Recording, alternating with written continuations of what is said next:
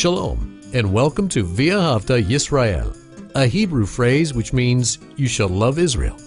We hope you'll stay with us for the next thirty minutes as our teacher, Doctor Baruch, shares his expository teaching from the Bible.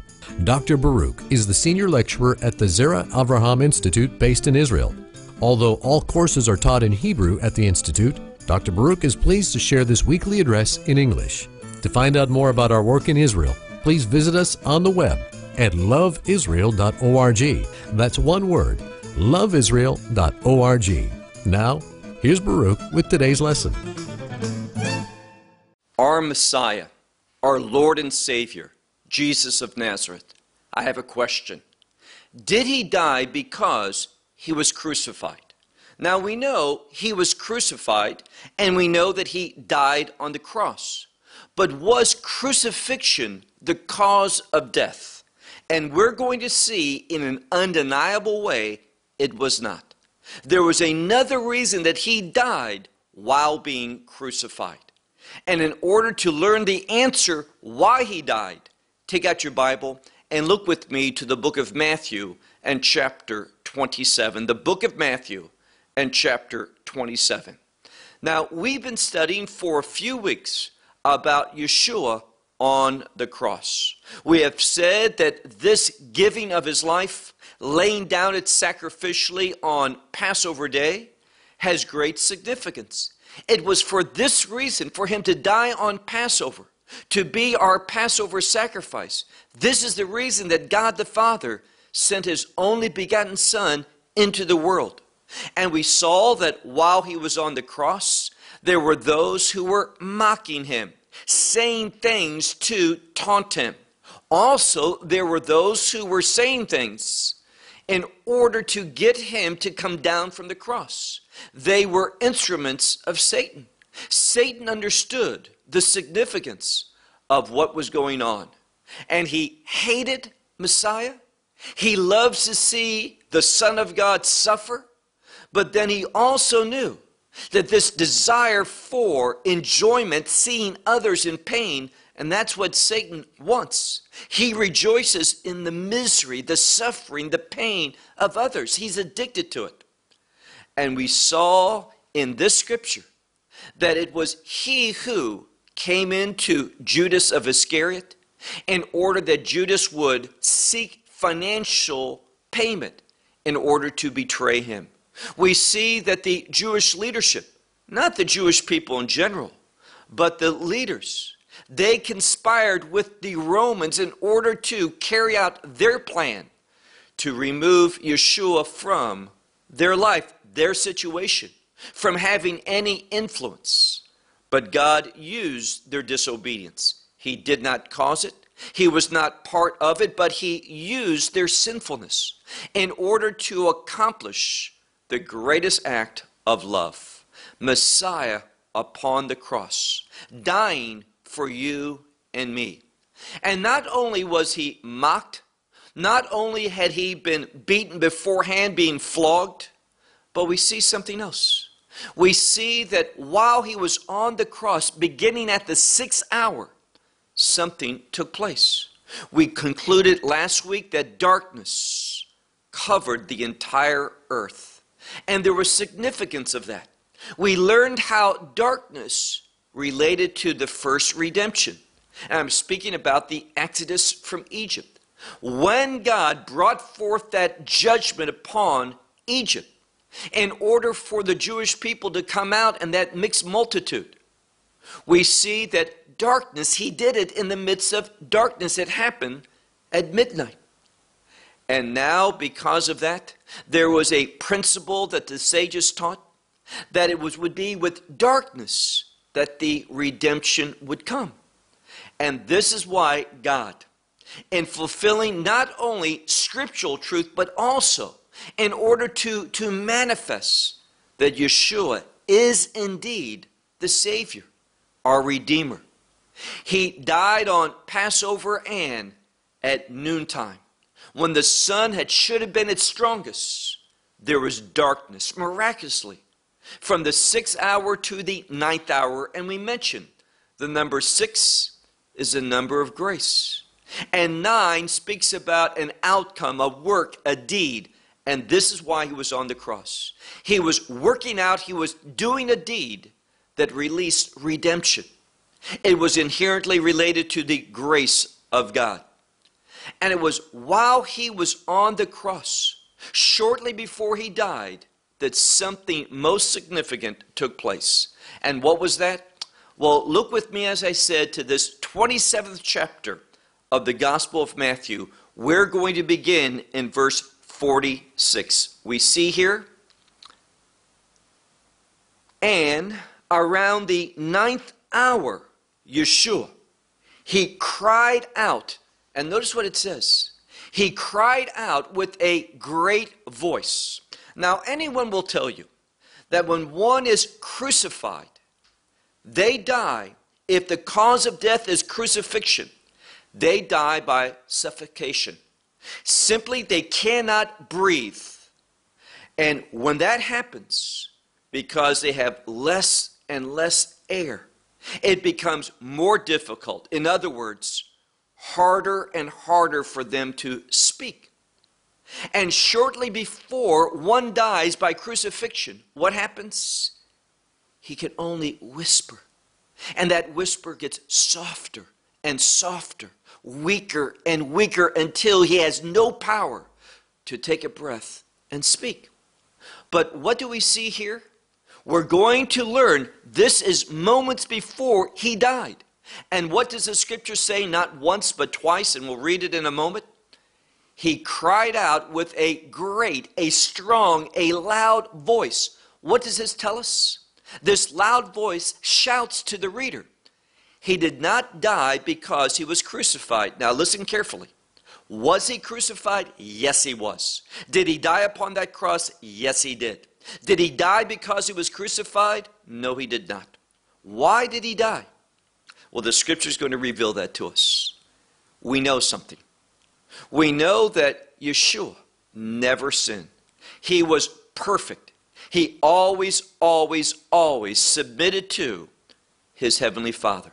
He never transgressed any of the commandments. He was perfect. But we know something. The Bible tells us that he who was without sin, he became sin for us, meaning this: your sins, my sins, were placed upon him. And because of that, we see a connection in the scripture. Paul talks extensively about this. For example, in the book of Romans, where he, picking up on what the Torah teaches, there's that inherent relationship between sin and death. Why do people die? Because of sin. Sin entered into the world. What brought about the death of Messiah? Yes, he was crucified. But he died not because he was crucified. He died because this perfect one, this innocent one, he became sin for us. Our sins, the sins of the world. That's what John tells us in, in First John. The sins of the world were placed upon him. And therefore, this is what brought about his death. And there's a hint of this in the scripture. Look again at, at verse forty-six. And around the ninth hour, Yeshua, he cried out with a loud, a great voice, saying, Eli, Eli, lama sabachthani. Now this is Aramaic, which means, Eli, Eli, my God, my God, lama. Lama is a word which means why. And this next word, why have you forsaken me? Now, why would God the Father forsake this faithful one, this only begotten Son of God? The reason is simple. This broken relationship. When Messiah says, why, my Father, have you forsaken me? It was because God is not going to have anything to do with sin. When the scripture says that Messiah became sin for us, that fact, when all of our sins, the sins of the world, were laid upon him, that fact broke this, this relationship for a moment between God the Father and God the Son. This perfect intimacy between them. When he became sin for us, it was broken. And this is why the scripture is so important, where again it says, and the scripture tells us in the, the middle of verse forty-six, that this Aramaic saying, Eli, Eli, lama sabachthani, it means, my God, my God, in order of what? What reason have you forsaken me? So he cries this out with a loud voice. Remember that. That shows that he was not near death because he was suffocating. No, there was an other cause of death, and that is your sins and my sins. This is why he died upon the cross. Furthermore, we see, look now to, to verse forty-seven, where it says, and certain ones were there standing. So they were there, they had been there for a while, and they were going to continue to stand there, and they were witnessing all of this. And it says, having heard, heard what he had said, they spoke that Elias, that is, Eliyahu or Elijah. Now, we know prophetically, and this is found in the book of, of Malachi, we know that, that Messiah, before he returns, and we're talking about his second coming, when he returns to bring judgment on this earth, when he comes to defeat the enemies of Israel, when he comes to establish his coming, a kingdom, we know that Elijah the prophet is going to come before him. We see a paradigm of that, A, a partial fulfillment with John the Baptist, that he came, the scripture tells us, in the spirit of Elijah. But Elijah the prophet, and this is what they read in the prophets in, in Malachi, and so they were saying, this one calls, this one is Yeshua. This one is calling for Elijah. And what happens? Now look at verse forty-eight. And one of them, One of them that were standing there immediately ran, and, and having taken a sponge, he filled it with wine. Now, what type of wine would this be? It is the wine which speaks of a bitter or sour wine. And again, this has such significance. Why is that? Well, in order to answer that question, you have to understand the Torah. In the book of Numbers in chapter nine, it speaks about Passover. And there it tells us, it's actually speaking about the second observance of Passover. We won't go into the details of that now. But it says, for Passover to be fulfilled, that three elements have to be consumed at the same time. What is that? The lamb, the matzah, the unleavened bread, and the bitter herbs. Biblically, it's these three things that need to be consumed that fulfills this Passover service that we read about in the book of Exodus and chapter twelve. Well, we know something. We know that Yeshua, that he is the bread of life. He is that unleavened bread. Why?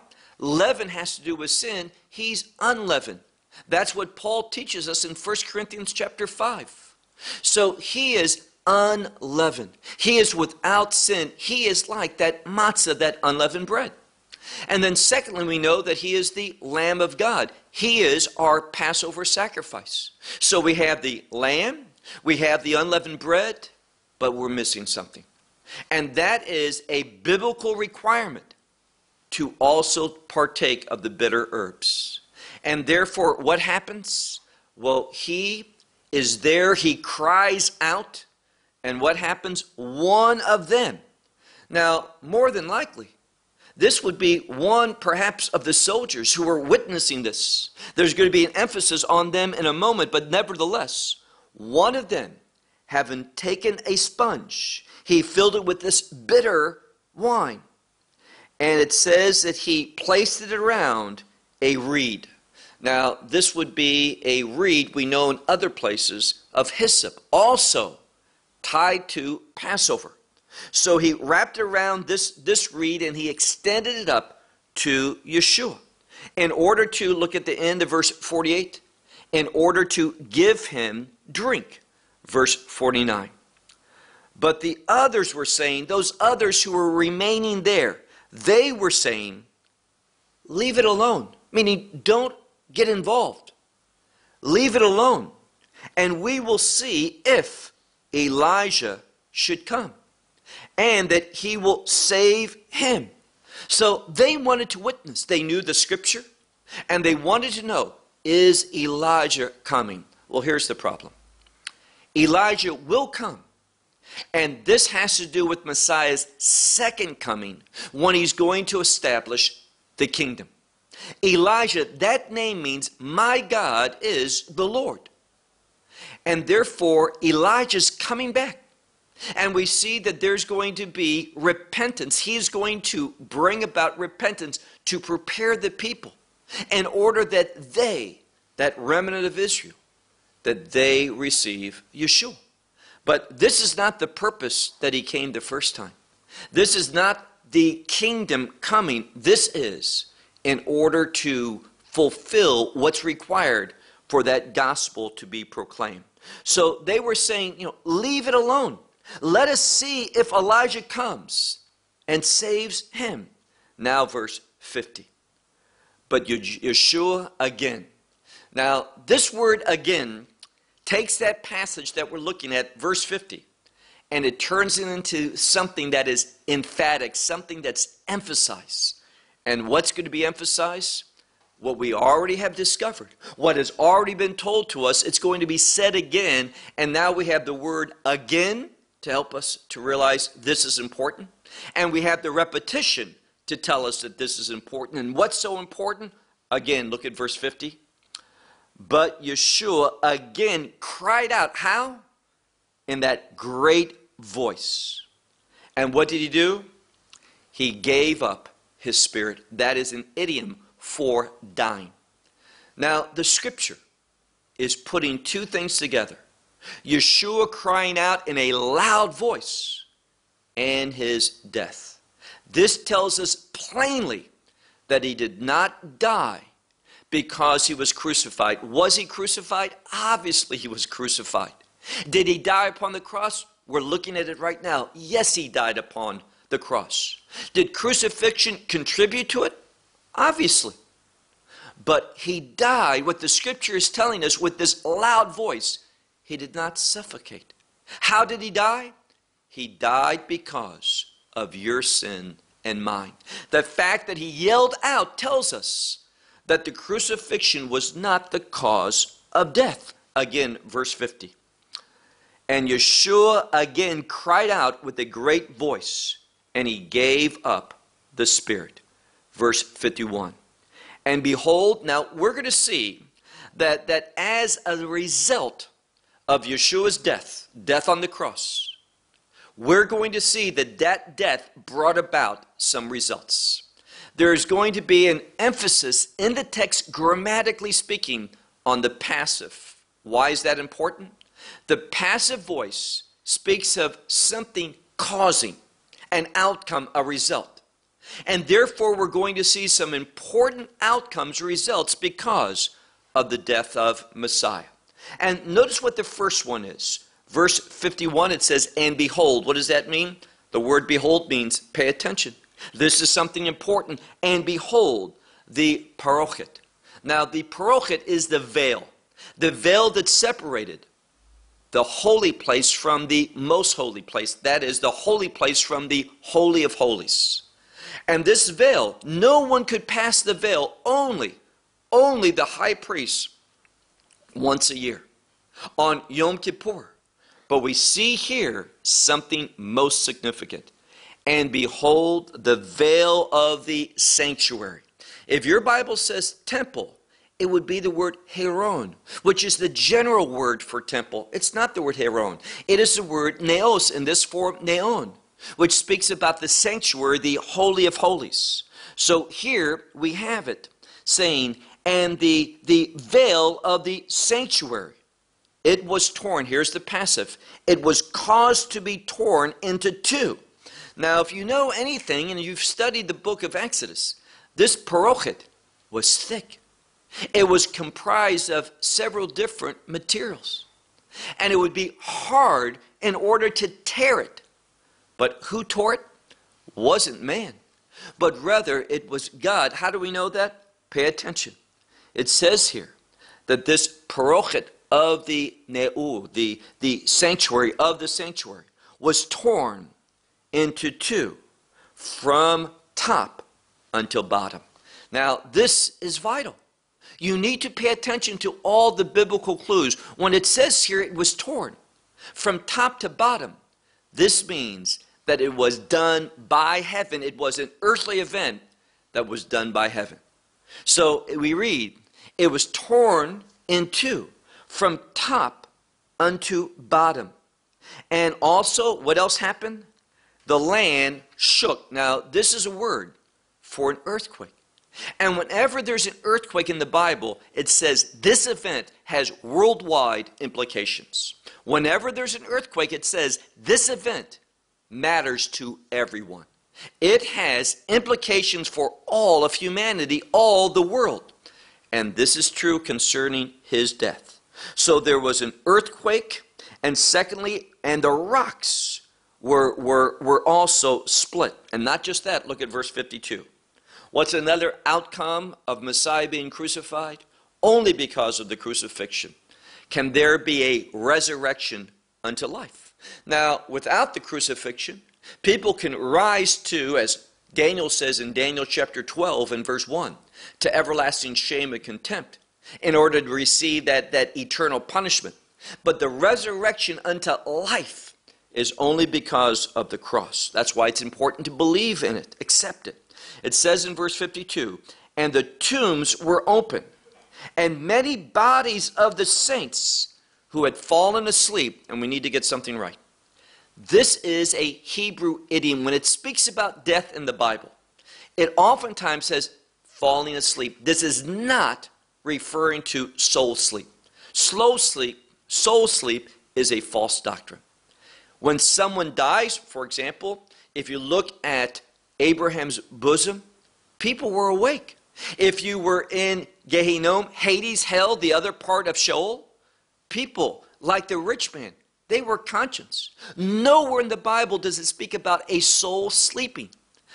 A soul is either, if it's dead, that person's died, that soul is either with God or in torment. But there's a consciousness to that soul. It's not speaking about soul sleep. The reason why it says those who have fallen asleep, it's to tell us that there's going to be a resurrection. As Daniel says, a resurrection unto life or a resurrection unto eternal death and shame and contempt.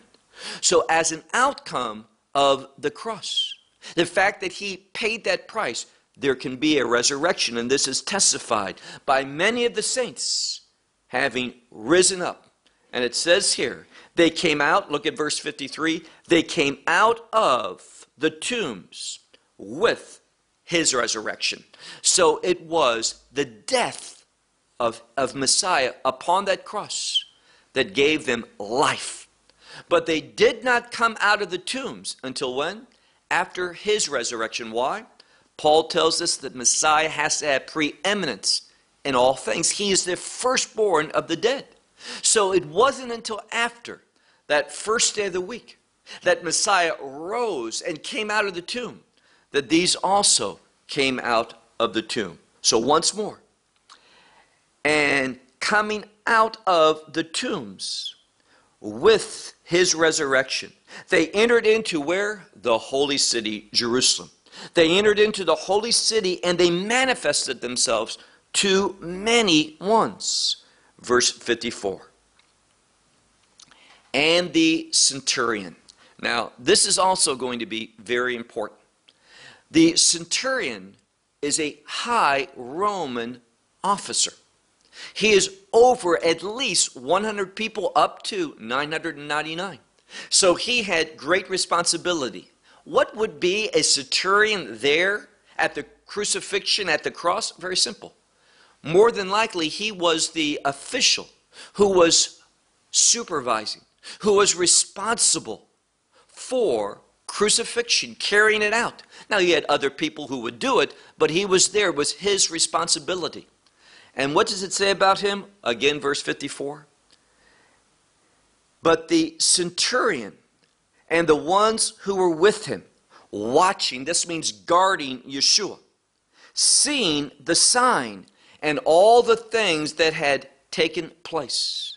What happens? It says, they feared the centurion and those who were with him.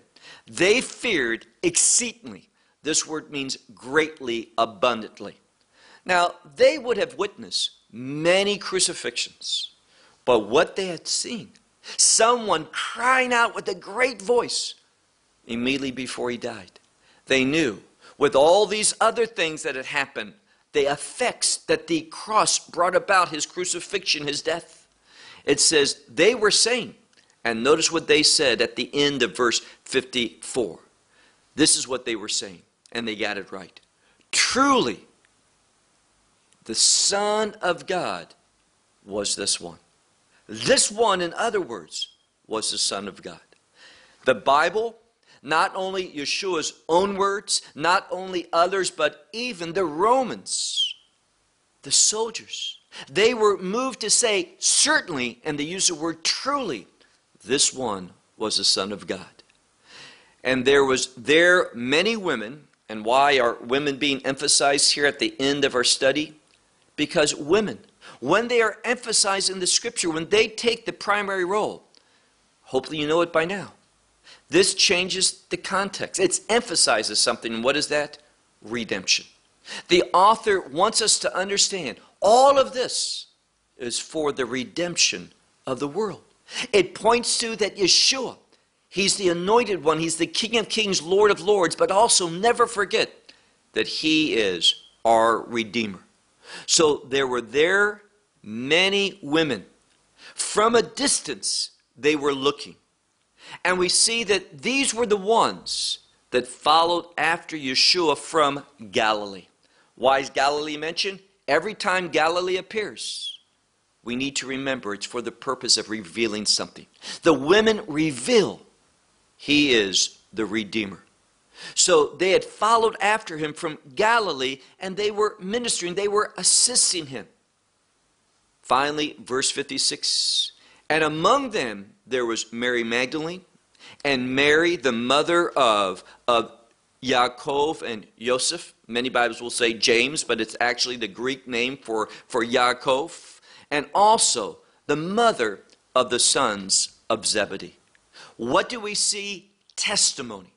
That Messiah laid down his life. He was dead, but we're going to see that this one is going to rise from the dead, signifying the kingdom hope that all people can have by faith in what he has done.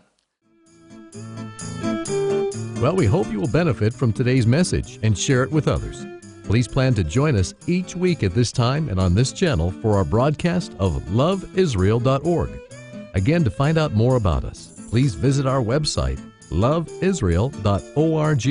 There you will find articles and numerous other lectures by Baruch. These teachings are in video form. You may download them or watch them in streaming video. Until next week, may the Lord bless you in our Messiah Yeshua, that is Jesus, as you walk with him. Shalom from Israel.